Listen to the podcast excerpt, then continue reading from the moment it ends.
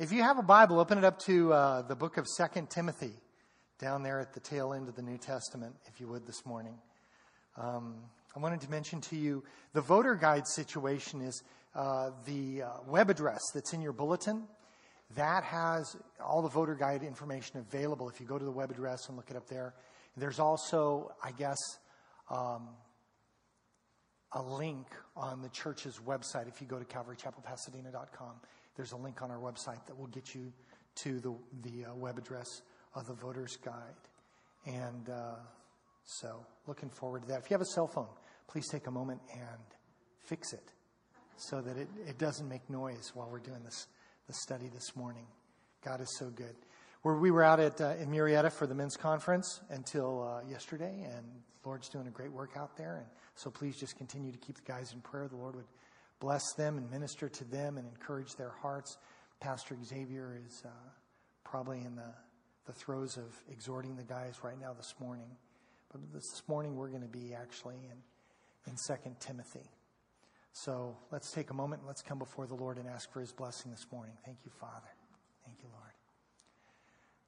Lord Father, we do come before you in the name of Jesus this morning. We want to thank you, Lord, for your grace towards us and Father, your hand at work in our lives. As Father, we, Lord, just want to learn to be sensitive to you, Lord. Learn to, to hear your voice and be responsive to you and allow, Lord, your word to have that impact upon us as you see fit according to your purpose. Lord, guide and direct our thoughts. And Lord, open the scripture to us, Lord, again, by your Spirit. Open our understanding to receive instruction from you. And let, Lord, your Holy Spirit guide our thinking and, Lord, even our actions in these days. Lord, these, uh, we live in tenuous times and the world is changing so quickly. Father, we look to you. You are our foundation. Lord, you are our strength and our hope for the days to come. That, Father, we would be founded upon you and, Lord, draw near to you and allow your purpose to be accomplished. We love you. And, Lord, we thank you. We pray for your blessing in Jesus' name. Amen. So, again, this morning we're in uh, 2 Timothy. The part of the text we're going to look at kind of glaze through the first chapter talking about the Apostle Paul, but we're going to spend a little bit of time in First, uh, Second Timothy chapter two, verses one and two. Uh, I want to talk, but ba- basically, I, I want to talk to you today about your very favorite thing in the whole world, which of course is you. Whether you want to admit it or not, some people will deny that. No, I'm not. I'm not. You really are. I want to talk to you about who you are and not your name or what other people think of you. I want to talk to you about who you are in the terms of who God intends for you to be, what His purpose is in your life. I want to talk to you about where you are and not, you know, church on Sunday morning or your location or your address, but where you are in the scheme of God's purpose. And then beyond that, what you are here for specifically. And maybe not what you think you're here for, but what does God think you're here for? And how can we bring those two ideas together? We're going to spend some time considering the words that the Holy Spirit has set down for us for our blessing from the words of the Apostle Paul. And the text again from 2 Timothy chapter 2, the beginning of the chapter there. 2 Timothy has been called uh, Paul's last will and testament. You may have heard that before. If you ever look at a Bible commentary, they like to refer to that idea. And for us as believers, it certainly is, because it is the end of all information that we have from the Apostle Paul. And certainly uh, the writing of, of 2 Timothy took place as Paul was imprisoned in the Mamertine prison in Rome just prior to his death his execution as a Roman citizen as he was beheaded somewhere in the neighborhood of uh, Vatican Hill in Rome. And he understood that his life was at an end. 2 Timothy 4 6, Paul says, For I am already being poured out as a drink offering, and the time of my departure is at hand. I think we can see in the letter that Paul sincerely hoped that the young pastor, Timothy, that he was writing to, he hoped to see Timothy. In chapter 4, verse 9, he says, Be diligent to come to me quickly, not without cause. He says in, in chapter 4, verse 21, do your utmost to come before winter. And uh, he conveys greetings there at the end of chapter 4 to from the people who were with him in Rome, the believers who were with him there. At the same time, recognize those issues are really out of Paul's control, like so many things in our lives. You know, I don't know about you, but sometimes it seems like everything in my life is outside of my control. That's not true. I do have some measure of control in my life, even though I might not always acknowledge it or see it clearly. I do have some control, but there are a lot of things outside, which makes it kind of amazing to me that God can do so much, considering how little control I. Obviously, He's got a whole lot more control than I do. We don't really know if Paul ever did see Timothy before his death. We don't know if he receives the, uh, the cloak that he asked for, the parchments and the scrolls that he uh, wanted to receive. Uh, Paul is a fascinating person, guys. He really is. The more you read the New Testament, the more you realize how, what an amazing and fascinating person the Apostle Paul is. We have, we have a great deal of information about him from a number of different sources, uh, more than just about anybody in the New Testament other than Jesus. We have, uh, for instance, the account of Luke in the book of Acts, which a better half of the book of Acts is Luke talking about the ministry of Paul and things that goes on in his life. We have just briefly at the very end of 2 Peter, we have Peter's comments on the writings of Paul. We have, of course, Paul's testimony of himself and his ministry experience in his letters, which again is a, you know, almost half of the New Testament right there, or approaching that. Paul is unique in a whole bunch of ways as a human being, it seems to me. One of the things that really kind of amazes me, unlike so many people, I think Paul really understood the importance of who he was for the Lord's purpose. I think he understood where he was in God's scheme of this world. And I think that maybe more than almost anybody, Paul understood what he was here for, what the purpose of his life was. And uh, some people have no idea about that whatsoever. You talk to them. And it's interesting to me. It seems that the more a person is self interested, the more my attention is on myself, the less I understand who I am and what I'm here for. It doesn't seem like it should work that way, does it? But the more someone is focused on the Lord, the better they understand who they are, where they are, and what they're here for. And I think that really speaks to Paul's situation. He was very focused on the Lord. I think of any person, this guy Paul, if he had less of a conviction of those things for the reason that he was here, he very well may have spent his entire life in regret for the terrible things that he had done before coming to Christ. And you couldn't tell him that the things he did were not that bad because it's not true. The things he did were horrific, utterly horrific. In Galatians 1:13 he says, "I persecuted the church of God beyond measure and sought to destroy it." In 1 Timothy 1:13 he said he was a blasphemer, a persecutor, and an insolent man. In Acts uh, chapter 26 says a bunch of stuff about his life before being, being a Christian as he's talking to uh, Festus and Agrippa. He says, Many of the saints I shut up in prison having received authority from the chief priests, and when they were put to death, I cast my vote against them. In Acts 26 11, he says, I punished them often in every synagogue and compelled them to blaspheme. Being exceedingly enraged against them, I persecuted them even to foreign cities. Now, how'd you like to have the faces of those Christians in your head as a believer?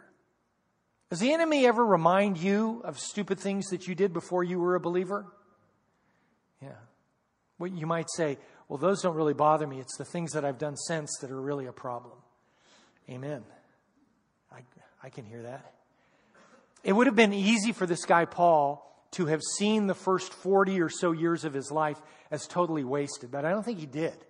I think he really understood in, in seeing the Lord and understanding God's purpose in his life, he saw God's preparation for him. And you may see that as well. in the years before you became a believer, the things that you went through. You see how God prepared you and worked in you and developed your heart and your mind to bring you to a place where you can actually, you can be effective for the Lord as He directs you and His Spirit works inside of you. One of the major points of the warfare that we're involved in here, folks, the enemy wants to give you a reason to quit. He wants to give you a good excuse to not really engage yourself in the purpose of God. See, God's working in your life. And His work in your life is about a whole bunch of things. I have no idea. But one of the things I know for sure is He wants to work through you for the benefit of other people in a powerful way. He wants to put you in a place where His Spirit can touch the lives of other people. And the enemy wants to give you an excuse to turn away from that, to quit. And he, can come up with some pretty good ones. I look at you. You know, why would God want to use you? Be serious. You're a fill. Look at the people that God really uses. You know, you're not, come on. The thing about Paul, the thing about Paul is that his take on God's purpose, his understanding of God's purpose in his life was so totally from the throne of God that he understood, like few men do, who he was. He understood from God's perspective who he was in the grace of Christ. He understood where he was, God's purpose going forward in his life, and he understood what he was for, so much so that all of his failures before coming to Christ paled by comparison. In, in, Philippians chapter 3, verse 13, what does he say? Brethren, I do not count myself to have apprehended, but this one thing I do, forgetting those things which are behind and reaching forward to those things which are ahead, I press towards the goal for the prize of the upward call of God in Christ. Doesn't sound like he uh, vacillated much, you know. He didn't wake up some days and, oh, I don't know. No, no, no. It's one thing. It's one thing I do. You see the perspective of this, those words, over and over and over again in, throughout the New Testament, in his ministry in the book of Acts, in all that he does. You know, we see in 2 Timothy in the first chapter, talking to somebody that he knows like his own family, talking to Timothy, somebody that he lived with and traveled with. He lays out his credentials over again. Paul, an apostle of Jesus Christ by the will of God. Uh, he tells Timothy, don't be ashamed of the testimony of our Lord, nor of me, his prisoner. Puts himself right together with Jesus, my testimony and Christ's testimony. Don't be ashamed. In verse 11 of chapter 1, to which I was appointed. This is my appointment. This is what God selected for me. And you know, you may have made a mistake or two in your life. Even as a Christian, you may have made a mistake. One. Or maybe two. You may have made two mistakes. Or 734. You may have made a lot of mistakes, okay? But here this morning, between us, let me tell you, you are exactly where God wants you to be. And you've got to embrace that. Because if you hold on to this idea that your failures in recent, even as a believer, in recent years, your failures have messed up your course so that you can no longer be who God wants you to be, then you're buying the excuse that Satan wants you to quit on the work that God has called you to. Do you understand that? It's important. You've got to realize that right here, right now, today, you are where God wants you. God knew you were going to be here. He is not surprised. He was not shocked by the failures in your life, even as a believer. And so today, you are in this place where God can use you. And there are only a couple of things that are contingent on that process. And you've got to do what you can do. You've got to be engaged in this process. Paul says in 1 Corinthians 11 1, imitate me as I imitate Jesus. And you know, we don't have, as we read the book of Acts or even in the, his epistles, we don't hear the long litany of his mistakes and his failures. There were plenty, I'm sure. I have no doubt. Guy was a human being. He made mistakes. But those are not the things that he focused on. He focused on the opportunity and the possibility and why he was here for God every single day. Now, you may say, okay, fine and dandy. You know, this is all Paul blowing his own horn. Yeah, I'll give you the benefit of the doubt. It's the Holy Spirit speaking through Paul, but it is his writings. And I mean, it kind of, it reminds me of, uh, Moses in Numbers chapter 12, verse 3, where Moses writes of himself, Now the man Moses was very humble, more than all the men who were on the face of the earth. Wow, you better be humble if you're going to write that about yourself. That's crazy. But let's take another look at the Apostle Paul, okay? Let's look through the eyes of Luke, also somebody who was a big supporter of Paul. In Acts chapter 19, in the city of Ephesus, God's doing ministry in Ephesus, and the Lord is using Paul. How? Acts 19:11. Now God worked unusual miracles by the hand of Paul. That would be like as opposed to the normal miracles that took place. These are unusual miracles. So that even handkerchiefs and aprons were brought from his body to the sick and diseases left them and the evil spirits went out from them. He's doing exorcism with handkerchiefs, remote, from miles away, spirits being, this is crazy kind of wish he hadn't done this, really. Because, you know, televangelists, they just seized onto this. No, I'm going to send you the prayer cloth. No, these are unusual miracles. Very strange. Something happened while Paul was in Ephesus. There were uh, tons of spiritual activity like there is in our world today. If you'll notice or you keep tabs on such things, exorcisms are going up exponentially in the Western world right now. They've always been in the animist world, in the third world, in the uh, uh, undeveloped countries. Demon possession is much more common. Why is it not common here? Why don't we see demon possessed people on every block here in the United States? Because in order to do his work, Satan wants you to believe that there is no supernatural world. He wants those people out there on the street to believe that the only things that really exist are what you can see, feel, hear, taste, smell, touch, and think. That's all that exists. You wake up in the middle of the night, feel like somebody's in your room, hair stands up on the back of your neck. It's just the endorphins in your brain misfiring. It was that pizza you ate. There's nothing there. When stuff flies around the room, you're confused. That didn't happen. Seriously, this is what Satan wants you to believe. He doesn't want to have a high profile. He wants people to think the guy in the red pajamas with a pitchfork, ah, it's those kids on Halloween again. Look at them. He wants them to think it's a joke. It's entertainment. That's all it really is. It's not. The spiritual world is real. Spiritual. You guys know that. I'm preaching to the choir.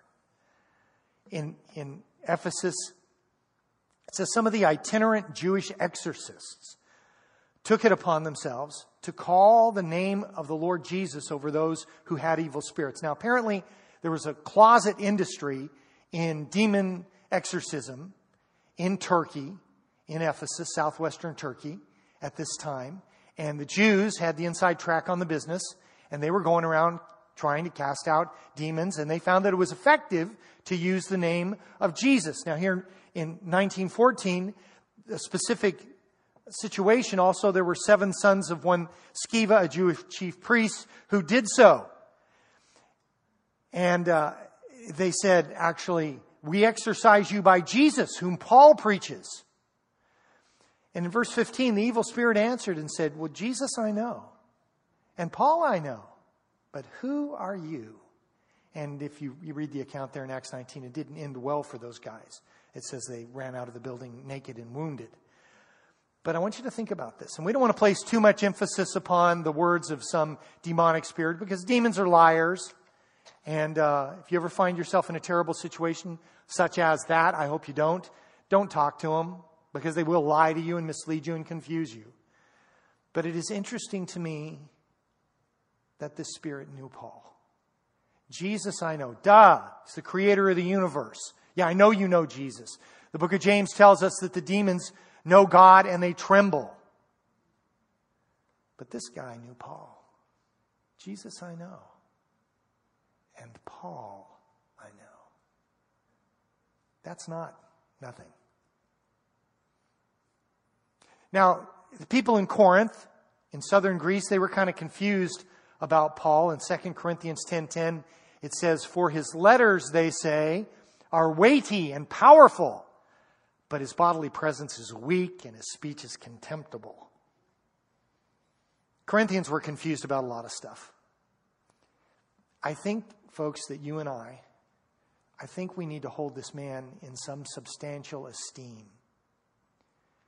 He says of himself in Ephesians 3 8, to me, who am less than the least of all the saints, this grace was given so that I should preach among the Gentiles the unsearchable riches of Christ. In 2 Timothy chapter 2, I'm sorry, 2 Timothy chapter 1, again, he identifies himself. Paul, an apostle of Jesus Christ. What does that mean? Paul, who was sent out by, I've been sent out by Jesus Christ according to the will of God according to the promise of life which is in Christ Jesus. I have been sent from Jesus. That's what the word apostle means, to be sent out. I've been sent from Jesus by the will of God. He doesn't seem to be real timid. He's not vacillating. He's not equivocating on the thing. He knows why he's there.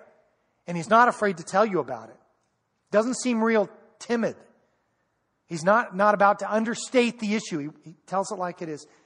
You know, if you're out in Old Town Pasadena on the weekend, you may run into people who are talking to people about Jesus. We actually have a team of people that goes out there and does that on Friday nights. And uh, it's pretty awesome stuff. And if you, if you go up to them and ask them, why do you do this? I like to do that when people are sharing the gospel. I like to ask them some questions. Why are you out here doing this? And you might get something like, well, you know, me and the wife, we have some free time. We just like to go out and talk to people about Jesus which is true. That's the truth. Nothing wrong with that. But it's not the truth. You understand? It's true. It's part of the truth, but it's not the truth. The truth, the truth, is that God Almighty sent me here to speak to you tonight. Just like God Almighty sent me here to speak to you this morning. And that's the truth, the truth. The question is do you see it as it is? Do you understand it as such? And if you don't, if you don't get that, you don't understand that God placed you here for the purpose of serving Him, to preach the gospel, then how on earth is that other person you're talking to going to get it? How are they going to understand it? God has not called us to soft pedal his truth. That's what the modern church does. That's what the postmodern, the emergent church does. Well, you know, hey, we, you know, we're all gathered together. We're going to dialogue today. We got this idea, you know, we, we think it's from God. And so, you know, we just throw it out to you and see what you think. And, you know, we'll run it up the flagpole and see if anybody salutes. And, you know, somebody shoot me quick. Not really. We have law enforcement people here. So, um, the world is on fire, guys.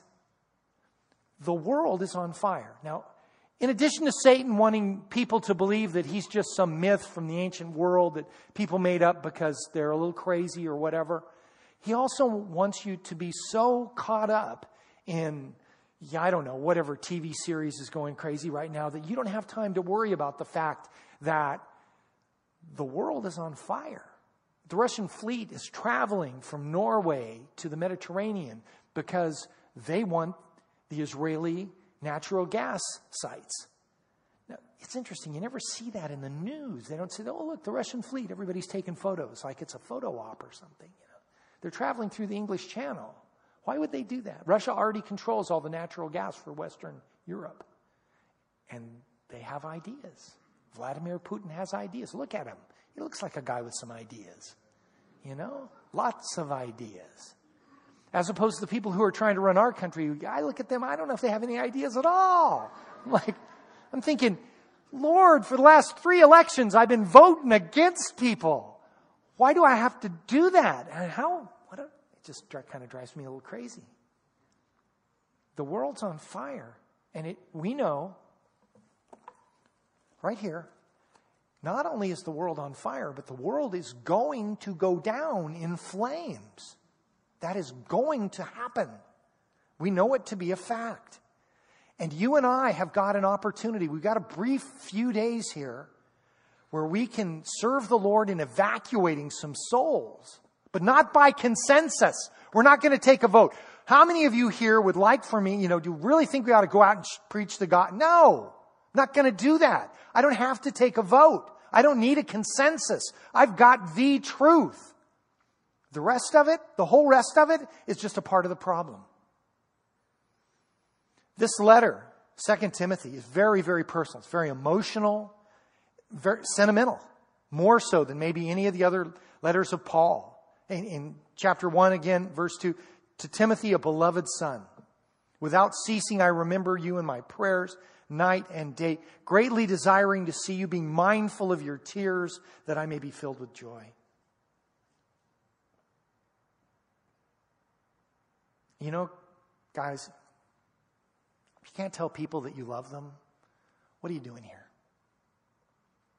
You know? say, well, you know, come on, it's, this guy's staring death in the face. Hey, we are all staring death in the face every day. My wife watches these shows on television. They're like mini documentaries on murders and things. I'm like, what's the matter with you? Can we, can we at least watch a fictional murder? Or so you're going to watch these real documentaries about people who got just kind of crazy. Anyway, don't tell her I said that, please. Yeah. She's not here. She know. Okay. So she watches these things. I'm watching this thing the other day, and this, this lady is talking about her sister who was killed. And she said, I remember my last words, you know, I said, I'll see you tomorrow. And she says, I'll never say that to anybody again. I'll never say, and I just thought, oh my gosh, how terrible. If you cannot tell people that you love them, what are you doing here? Figure it out.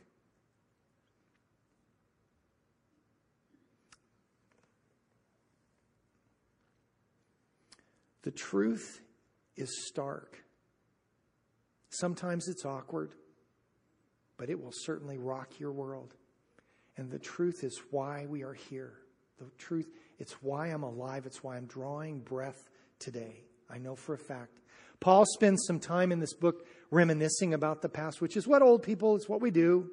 You know, the closer you get to the end, the more you think back about the beginning. He spends a good deal of time in the book preaching to himself. He knows that he is at his point of departure. He knows that he is going to die. And I believe the Lord has told him so, even though he doesn't say specifically. But he writes all through the book, he's preaching to himself. Uh, in, in verse 1, according to the promise of life. In verse 7, God has not given us a spirit of fear, but of power and of love and of a sound mind. He tells him, uh, Timothy in, in verse 8, do not be ashamed of the testimony of, of the Lord nor of me. In verse 9, God has saved us and called us with a holy calling. In verse 10, Jesus has abolished death. In verse 12, for this reason I suffer these things. Nevertheless, I am not ashamed, for I know of whom I have believed, and I am persuaded that he's able to keep what I have committed to him until this day. You guys, you live in a blender. This is a crazy world.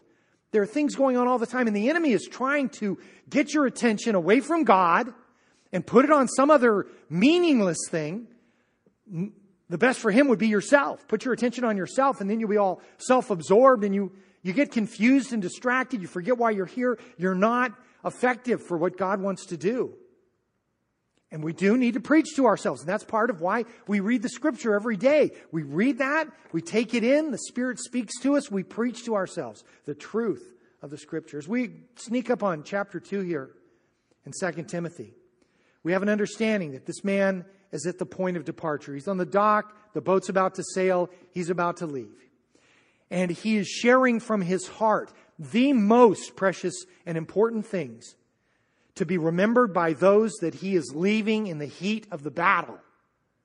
There's a huge battle. He's leaving. These guys are going to be on the front line, and he wants them to be equipped with this truth. He wants them to remember who they are, where they are, and what they are here for. 2 Timothy chapter 2 verse 1, you therefore, my son, be strong in the grace that is in Christ Jesus. And the things that you have heard from me among many witnesses, commit these to faithful men who will be able to teach others also. Paul, again, like in chapter, chapter 1, verse 2, he calls him my son. Not because they're from the same family. I think the first time I read through the New Testament, I thought, oh, this is his son. Oh, yeah. But no, they're not. I, Timothy is from Lystra, I believe, and Paul was from Judea, from Jerusalem, tribe of Benjamin, schooled at the feet of Gamaliel. but he, they were family nonetheless, but not in the blood way. Galatians 3:26 he writes for you are all sons of God through faith in Christ Jesus. We are all family in that way. We don't look alike, we don't talk alike, we don't even think alike always, but we have this and we have chosen the same rule. Philippians 3:16 says, "Nevertheless, to the degree that we have already attained, let us walk by the same rule." This is what we've chosen. Let us be of the same mind. Let me suggest to you, and some of you know this for a fact, as you, you know, Jesus is the divider of families um, in many, many situations. Let me suggest to you that we are stronger than a human family because the force that holds us together is anchored outside of this world. The force that holds me to other believers is anchored outside of this twisted and corrupt world. In John chapter 1 verse 12, the Gospel of John 1:12, it says, "But as many as received him, to them he gave the right to become the children of God, to those who believe in his name, who were born not of blood, nor of the will of the flesh, nor of the will of man, but of God." We are the family of God. We have been born of God. People are all freaked out about the election, you know. Maybe you've noticed. Stay away from your TV. Um, and people really are. And understandably, I, I get it. But you know what? You're a Christian first. You're the family of God. That's your stability. That's your foundation. That's your life. That's where you live. Being a citizen of the United States of America, that's somewhere subordinate to it, down the list. Am I patriot? I, I love this country. I do. You know, it breaks my heart that people refuse to stand up during the Star Spangled Banner because I, I think about all the people who've given their lives to allow them that privilege to play football or basketball or whatever. You know, a lot of, a lot of people, a lot of families lost sons in a lot of wars so that these people are free to do those things. And yet it's, and I see it as pretty horrifically disrespectful. You know, how, how do you, where do you get off? But I'm a Christian first. I'm a Christian first. And then somewhere down the priority list, I'm an American.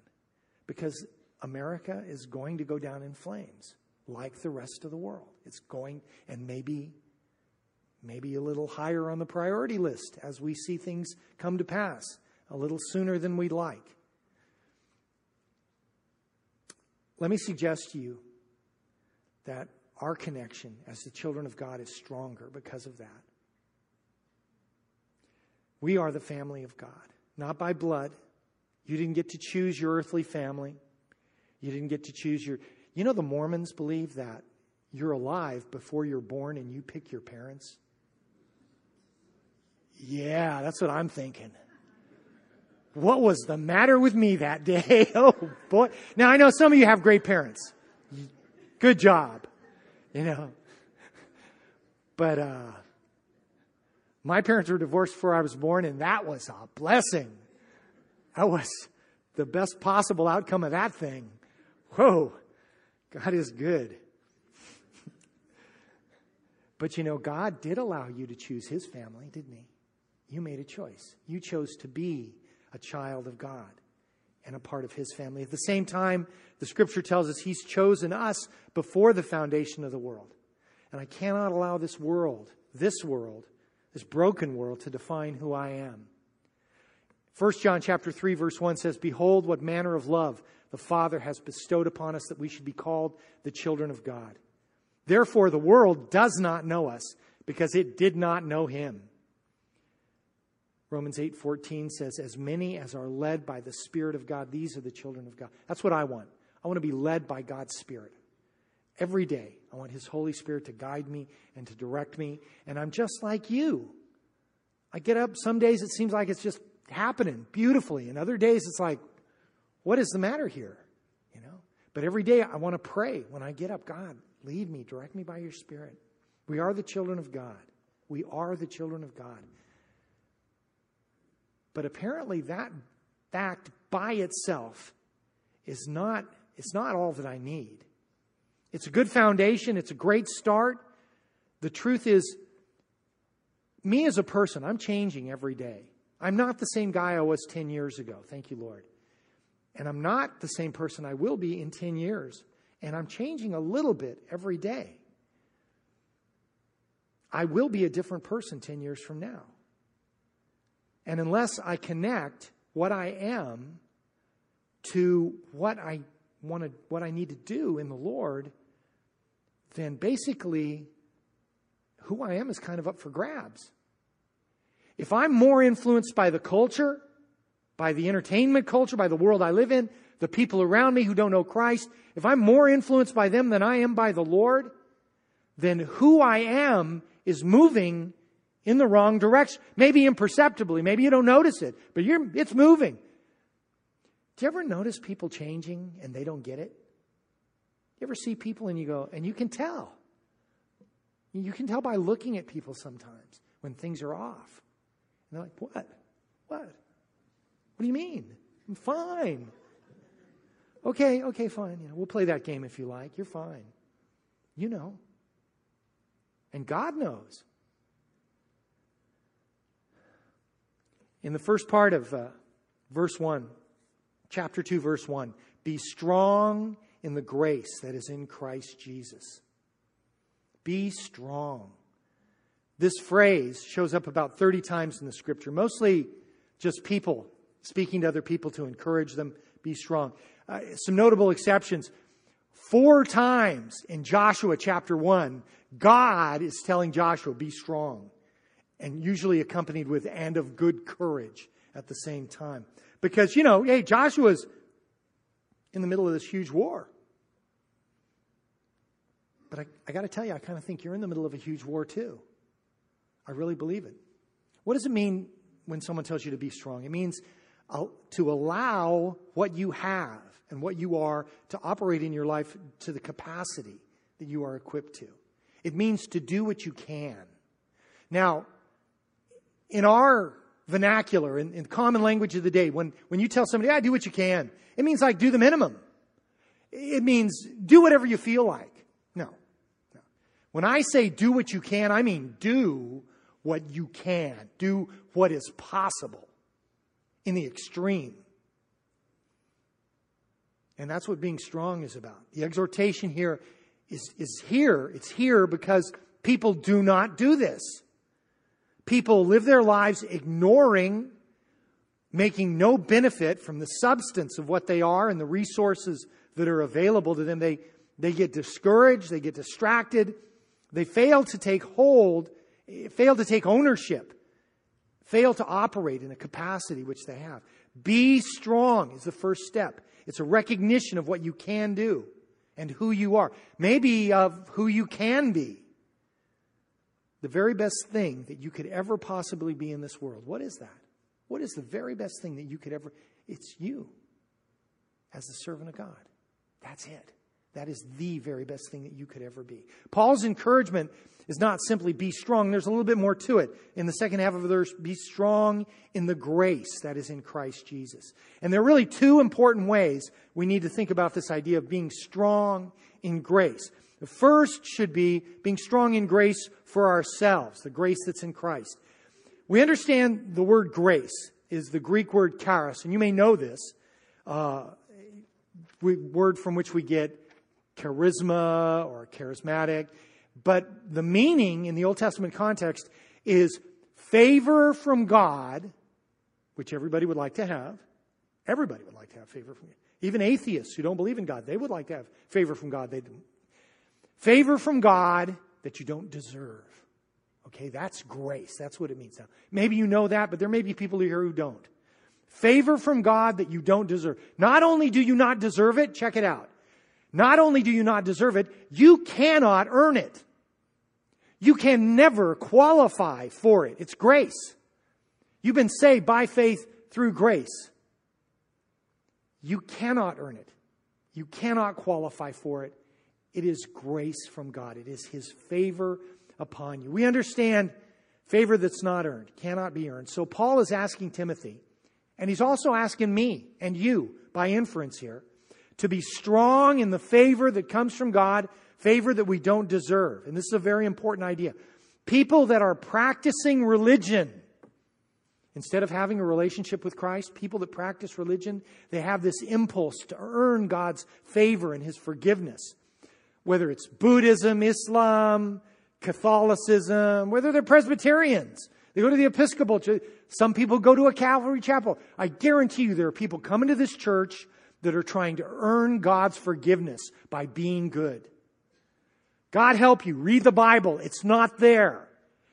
The only way you can be saved is by God's grace that you will never ever deserve. You cannot work hard enough. You will never be good enough. Not one person in the history of the world can do it.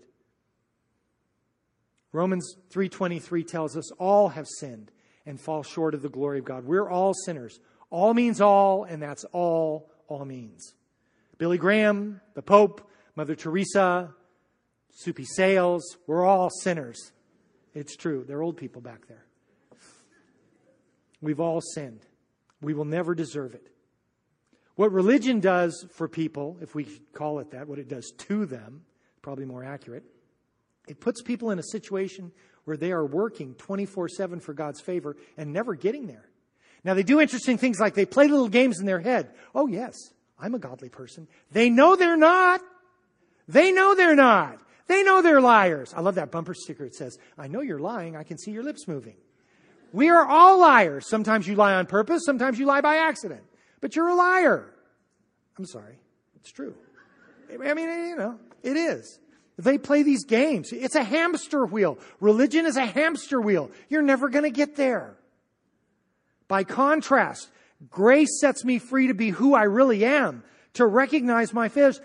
It's so cool. I just love it. Xavier stands up here in front of people and he admits that he's a failure and a sinner, that he doesn't deserve to go to heaven.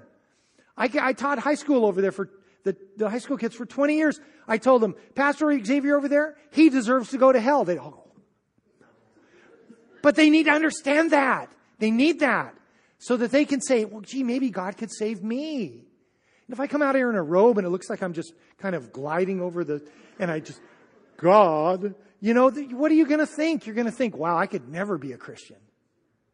I mean, that's what I thought when I was a kid, when I saw that stuff. And it's a lie from hell. I am no different than you. I am no different. God help us. But the thing is, is that understanding grace allows me to be myself, to be who I really recognize my failures so God can start working on them. And then I get to see God's amazing nature that He had invented and devised and engineered this way to save us. The only way that we could be saved. It's amazing that He qualified for us as Christ died on the cross. He qualified for us to be accepted in the beloved to be a part of the body of Christ, to be the child of God. Now, do we, as Christians with a relationship with Christ, do we ever feel compelled to try and earn or deserve God's favor? Yeah, that happens. Sure. This is one of the reasons that Paul tells Timothy be strong in the grace that is in Christ Jesus. The question comes up because of our devious minds, the way our minds work. Well, wait a minute now. If I don't have to be good if my goodness is not part of my being accepted by God as a believer, then why are we being good? And hopefully the answer is because we want to. You see, God wants you to do what you want to do. Crazy as that sounds, God wants you to do what you want to do, but He wants you to want to do what's good for you. And this is good for you. This is it. If you compromise the way of truth with your life, you make you continue to make decisions that draw you away from the truth of Christ, sooner or later you will arrive at a place where you are so alienated and separated from the truth that you will lose all hope that God can save you. You will no longer believe. Your sin will be so large in front of your eyes that you will no longer believe the death of Christ on the cross qualifies you to be his child, that Christ can forgive you. You will lose that if you continue to compromise the truth. And how many times have you seen it happen in the lives of people? There are consequences to the things that we do. If we contradict the command of God, we're separating ourselves from God's goodness. And because we want to follow what the Bible teaches, we want to be the followers of Jesus from the inside, not just on the outside like religious people. And this is, this is what the scripture teaches cover to cover to be engaged to the grace of God in ourselves. 1 Peter 1:13 says, "Therefore gird up your minds for action. Keep sober in your spirit. Be clear, understand. Fix your hope completely. Notice, not partially, not mostly. Fix your hope completely on the grace to be brought to you at the revelation of Jesus Christ. Not on your good works, not on your good looks, not on your ability or what other people think of you, or place your hope entirely on the grace to be revealed at the revelation of Christ. Not what organization you belong to, not because I go to Calvary Chapel. Be strong in the undeserved favor, the grace that is in Christ Jesus. The second way that we need to be strong in the grace that's in Christ is towards other people. That is to follow God's grace, to influence and affect the way that I see other people, and that I embrace God's grace concerning those who have missed the mark by my estimation. Ephesians 4:32 says, "Be kind to one another, tenderhearted, forgiving one another, just as God in Christ forgave you. Therefore be imitators of God as dear children." Now, that's not to say that I'm going to compromise concerning conduct that's against the scripture. I still have a responsibility to confront people when they get out of whack. Why? Because I love them. Because I see somebody coming out of a bar, staggering down the street, you know, I want to pull over and find out, is this a diabetic coma or have you got a larger problem? What's going on? Galatians 6 1, if a man is overtaken in a trespass, you who are spiritual, restore such a one. That's you, by the way, you who are spiritual. Restore such a one in the spirit of gentleness, looking to yourself, lest you also be tempted. Bear one another's burdens and fulfill the law of Christ. Being strong in the grace of Christ means I'm forgiven, I'm under grace, I have God's favor, again, if I abide in Christ. Jesus in John 15 9 says, Just as the Father has loved me, I also have loved you. Abide in my love. If you keep my commandments, you will abide in my love, just as I have the Father's commandments and abide in his love. It's all about love. But love is, has a structure, it has a design, it's built upon the truth.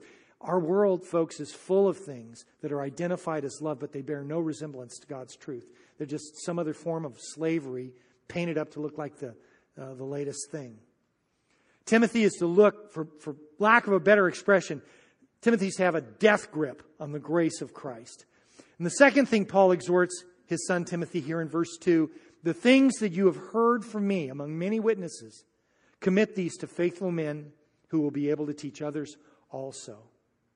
In this command, in this one verse, it really is the Great Commission from Matthew chapter 28 and verse 18. Jesus spoke to them saying, All authority has been given to me in heaven and on earth. Therefore, go and make disciples of all nations, baptizing them in the name of the Father, Son, and the Holy Spirit, teaching them to observe all that I have commanded you. And Paul truly is a disciple of Jesus Christ, and those who follow Paul's teaching will also be the disciples of Jesus Christ. We quoted before 1 Corinthians 11 1, imitate me as I also imitate Christ. Paul relates this treasure that he has guarded so diligently and entrusted to God's people with the greatest care he talks about that process. How did he do it? How did he entrust this treasure into the hands of people? In Acts chapter 20, verse 18, he's talking to the elders of the church of Ephesus.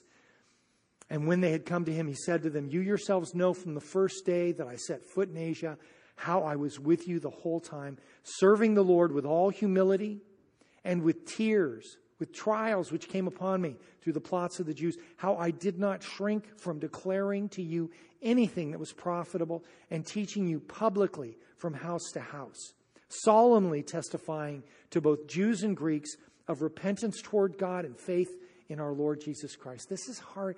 This is hard to do, guys. I mean, I'd love to stand up here today and tell you, you know, go serve the Lord. Tell people what the Lord wants you to tell them. And we can all pretend like it's an easy thing to do. It's not. It's not. You have to be committed. You have got to be prepared. When you leave the house in the morning and you're going to go out and you're going to tell people the truth, you've got to be prepared or you're never going to do it. You will shrink back. You will weasel out. You will not tell them the truth. That's who we are. We have got to be prepared. This guy, he doesn't sound like a man that takes things lightly. And we, we can't take things lightly, not in this day and age. In verse 2, he says, The things that you have heard from me among many witnesses. Let me tell you what this does not mean. When he says, the things you've heard from me among many witnesses, he's not making a reference to the things that Timothy heard him say while a lot of other people were listening also. That's not what he's saying. If you don't look into the language a little bit, the Greek language, you really will miss it. Major difference is the word among many witnesses. These are not simply people who heard the same words as Timothy. These are people that are prepared to testify legally to the truth of Paul's words and even perhaps the consequence of their own lives. Very different thing. These many people, these witnesses, they are the body of Christ. A witness is someone that heard or saw X, Y, and Z. A witness is someone that will stand up and testify publicly at their own risk exactly what they know to be true. Isaiah chapter 43:10 says, "You are my witnesses," says the Lord, "and my servant whom I have chosen, that you may know and believe me and understand that I am he. Before me there was no God formed, nor shall there be after me." Great verse. And this verse is it's to the nation of Israel. It's to Jesus specifically it's also to you. You are his witness. This is the greatest thing that God has called you to be to stand up and testify of the truth. The truth. My wife was testifying of the truth in the gap the other day. She was in there trying to steal some clothes at ridiculous prices for, for one of my grandchildren, no doubt. And uh, she got into a conversation with a young lady there, and come to find out, this young lady's a, a believer. And she was able to share with her and encourage her. And it was just, you know, God appointed that opportunity for her to be there and be a witness of the truth. Sad thing about this, you know, is that the Jehovah's Witness selected this verse to name their organization. You know, that doesn't bother me. I mean, you know, the LBGT people stole the the rainbow. You know, so it's okay. It's still God's rainbow. You don't have to worry about it. This is who we are. This is the testimony by the Holy Spirit moves the hearts and the minds and the lives of people. So, however, Timothy understands this instruction, he knows that he's not alone, not even close. Paul is making a request to Timothy to take the things that he's heard and to invest them like one would invest a great a great treasure. Commit these to faithful men who will be able to teach others also. And you know, when we think about teaching, we think about leading, leading a Bible study group or teaching a service or standing up in front of people. And that's not the case. I think much more of the real ministry of the body of Christ goes on like my wife did in the gap the other day. That's real ministry. That changes the lives of people. That is instruction that's powerful. What moms share with their kids when they, you know when they sit down when they scrape their knee and they pray with them and they tell them that the Lord's there and He's concerned. That changes the lives of people forever. That's real stuff. And we cannot imagine that the only ministry that's really valuable happens in a church building in baloney. It's not true. We are the ministry of Christ. The way that we live 24 7, we are His ministry. This word commit in the second part of verse 2 shows up three times in chapter 1. A.T. Robertson, the Greek scholar, says it means to make a deposit like you would with a great treasure. Paul's treasure is the truth, as he said to the Ephesian elders in chapter 20, verse 26.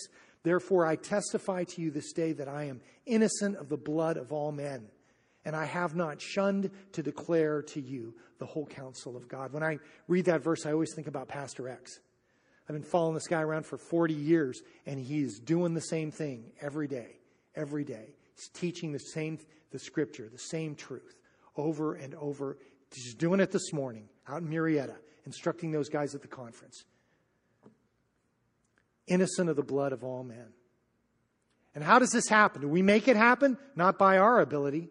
2 Corinthians chapter 4 verse 5 says, "We do not preach ourselves, but Christ Jesus the Lord, and ourselves your servants, your bondservants for Jesus' sake. For it is God who commanded the light to shine out of the darkness, who has shown in our hearts to give the light of the knowledge of the glory of God in the face of Jesus Christ. But we have this treasure in earthen vessels, that the excellence of the power may be of God and not of us. How does it happen? Not without recognizing God's ability, not without seeking his, the ability that He provides. We are in the place that the Lord has chosen to reveal His hand to the lost children of men. We are in this place, and we are a shrinking minority, aren't we? You see it happening. And certainly, if not in reality and not in real numbers, by the perception of the public. You know, the, the media perception, they want us to believe that the moral Christian foundation of this country is shrinking and shrinking and smaller, significant. Who even cares? We don't even worry about them. That's what they want us to think, and it's not true. We are significant. We are powerful because the hand of God is upon our lives. And we need to be heard from. We need to speak. We need to stand up. We need to be counted. We need to do the right thing. I don't necessarily have to wear a sandwich board and walk down the street, but I have to be prepared to speak the truth because there are some people that are listening. And the question is will we invest ourselves in those people? Not everyone can hear the truth, not even one, everyone here this morning. But faithful men, faithful, those who are prepared by the Lord to hear and to receive. How do people in this world, excuse me, how do people in this world respond when they hear the truth of Christ? Do you remember when, back in the book of Genesis, the destruction of Sodom and Gomorrah, Lot went to try and save his sons in law? It says in, in Genesis 19 14, Lot went out and he spoke to his sons in law who had married his daughters and said, Get up, get out of this place, for the Lord will destroy this city. But his sons in law, he seemed to be joking. They think it's a joke. They're not going to get it. Matthew 11, 15, what did Jesus always say? He who has ears to hear, let him hear. For me, I want to hear. I want to hear what the Lord says. And I want to speak to people who can hear. I don't know. They don't come labeled. See, I'm ready to listen about God. No, you don't. I'll never forget some years ago, I was in Old Town Pasadena, and I was uh, on Colorado, walking across Fair Oaks towards J. Crew, and I know about all the stores. And uh, and I'm walking across, and I'm just talking to the Lord. Lord, look at all these people. Look at all these people. There have got to be people here that need to hear your truth. The people who need to be saved. And as I crossed over, there's a bus stop right there in Colorado. Bus stops, guy gets off. I said, Excuse me, would you like to know about God's plan for your life? And the guy goes, oh, I was just asking God to show me his plan for my guy accepted Christ right there. Insisted on getting down on his knees on the sidewalk to pray and receive Jesus, right? Amazing craziness, you know? And you know how I figured out how to do that? I put it all together in my genius brain. No. Are you kidding? I had nothing to do with it. You know, it's just fruit jumping off the trees at you. But I did ask God, open a door, show me. Direct me, guide me. I'd like to do that before I get out of bed in the morning. Lord, lead me to a person where I can, I can preach the gospel. Show me. He wants to do that. But to do that, I need to listen. I need to hear. You notice, I mean, God did cause wax to form in my ears, but it doesn't interfere with me hearing His voice for some reason. I need to stop distracting myself. I need to, you know, I need to stop entertaining myself into the pit, literally. To the Corinthians, 2 Corinthians 6:12, Paul says, "You are not restricted by us, you are restricted by your own affections." And that's the truth. And folks, let me tell you, that's the problem for the church. Think about that. I need to cultivate the ability to hear the Lord's word. Jeremiah 4 3 says, Thus says the Lord to the men of Judah and Jerusalem Break up your fallow ground. Do not sow among thorns. Sow for yourself in righteousness. Reap in mercy. Break up your fallow ground, for it's time to seek the Lord till he comes and rains righteousness on you. That last part is Hosea chapter 10, verse 12. And that's not an easy thing. And nobody said it would be easy. But it is the thing that I need to do today. It doesn't happen by accident, it takes an investment, it takes a dedicated mindset. I start out by recognizing the problem from the solution and then going to the solution continually. It's like dying to self. Newsflash there are no faithful people who will not deny themselves. There are no faithful people who will not teach others. Every faithful servant of the Lord will invest themselves in the lives of people around them. They'll look for open doors. And we're not speaking about everyone. Again, it's, it's a very small group. But we do invest in people that are not listening sometimes. Jesus did, didn't he? But we are always speaking the words of truth. God help us. And so we listen as well. What what we are here for. Certainly not for our own entertainment. We are here for the benefit of other people as the Lord directs us. We're here to be servants. Jesus says, I am among you as one who serves in Luke chapter 22. We are here to do the will of the Father.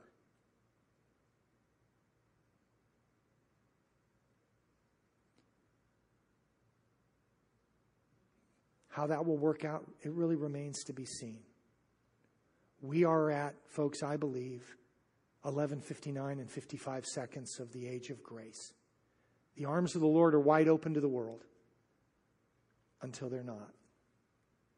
And there's a moment in the life of every person where that, that happens. And there's a moment in the time of this world where the doors close. Jesus said, I must work the works of him who sent me while it is day. The night is coming when no one can work. Today is our great opportunity. Not tomorrow, not yesterday, today. Hebrews 3:13 says exhort, encourage one another while it's called today, lest any of you be hardened through the deceitfulness of sin. Remember that the enemy is working to get, get, help you to find a reason so that you can throw in the towel. He doesn't know who we are like the Lord does. And who are we? My friends, we decide today who we are. What will we do with the opportunity the Lord's placed in our hands, with the treasure that He has invested in us? Hopefully, like the Apostle Paul, we will be innocent of the blood of all men and responsible for good things on behalf of many. Words are very important. Words are very, very important. They have substance. Some words have more substance. Remember that God used words to create the universe. I want to attach myself to the words of God. Those words that help me understand who I am and where I am and what I'm here for. And then someday I want to hear the words with my own ears. And the Lord said, in Matthew 25, 21. Well done, good and faithful servant. You were faithful over a few things. In my case, very few. And I will make you a ruler over many things. Enter into the joy of your Lord. You know, the craziest thing about that is that you know you don't deserve it. You don't deserve it. Thank you, Lord. Father, we thank you for being here with us today, Lord, for your spirit at work through the word of truth. And Father, Lord, we, Lord, we want to humble ourselves before you and just seek your favor upon us as your children, Lord, that we would take up the calling to serve your purpose, Lord, and not our own, to honor you with what we do. Father, you know who we are. And we have no ability, Lord. But we believe that you can do great things. We know, we've seen the things you can do. Father, fill us with your spirit and use us. As we're praying together, if there's one person here today that doesn't know Christ as their personal Lord and Savior, if you don't know Jesus, and the Lord has spoken to your heart, we'd like to challenge you to pray a prayer and ask Christ to come into your heart and to save you, to fill you with His Spirit. If you'd like to, you believe you'd like to do that this morning, I'd like to ask you to repeat this prayer after me. Father, I come to you in the name of Jesus. I want to ask you to forgive me for all of my sins. I believe that Jesus died for me on the cross, and I believe that he rose from the dead. Fill me with your Holy Spirit and give me a new life in Christ. In Jesus' name I pray. Amen.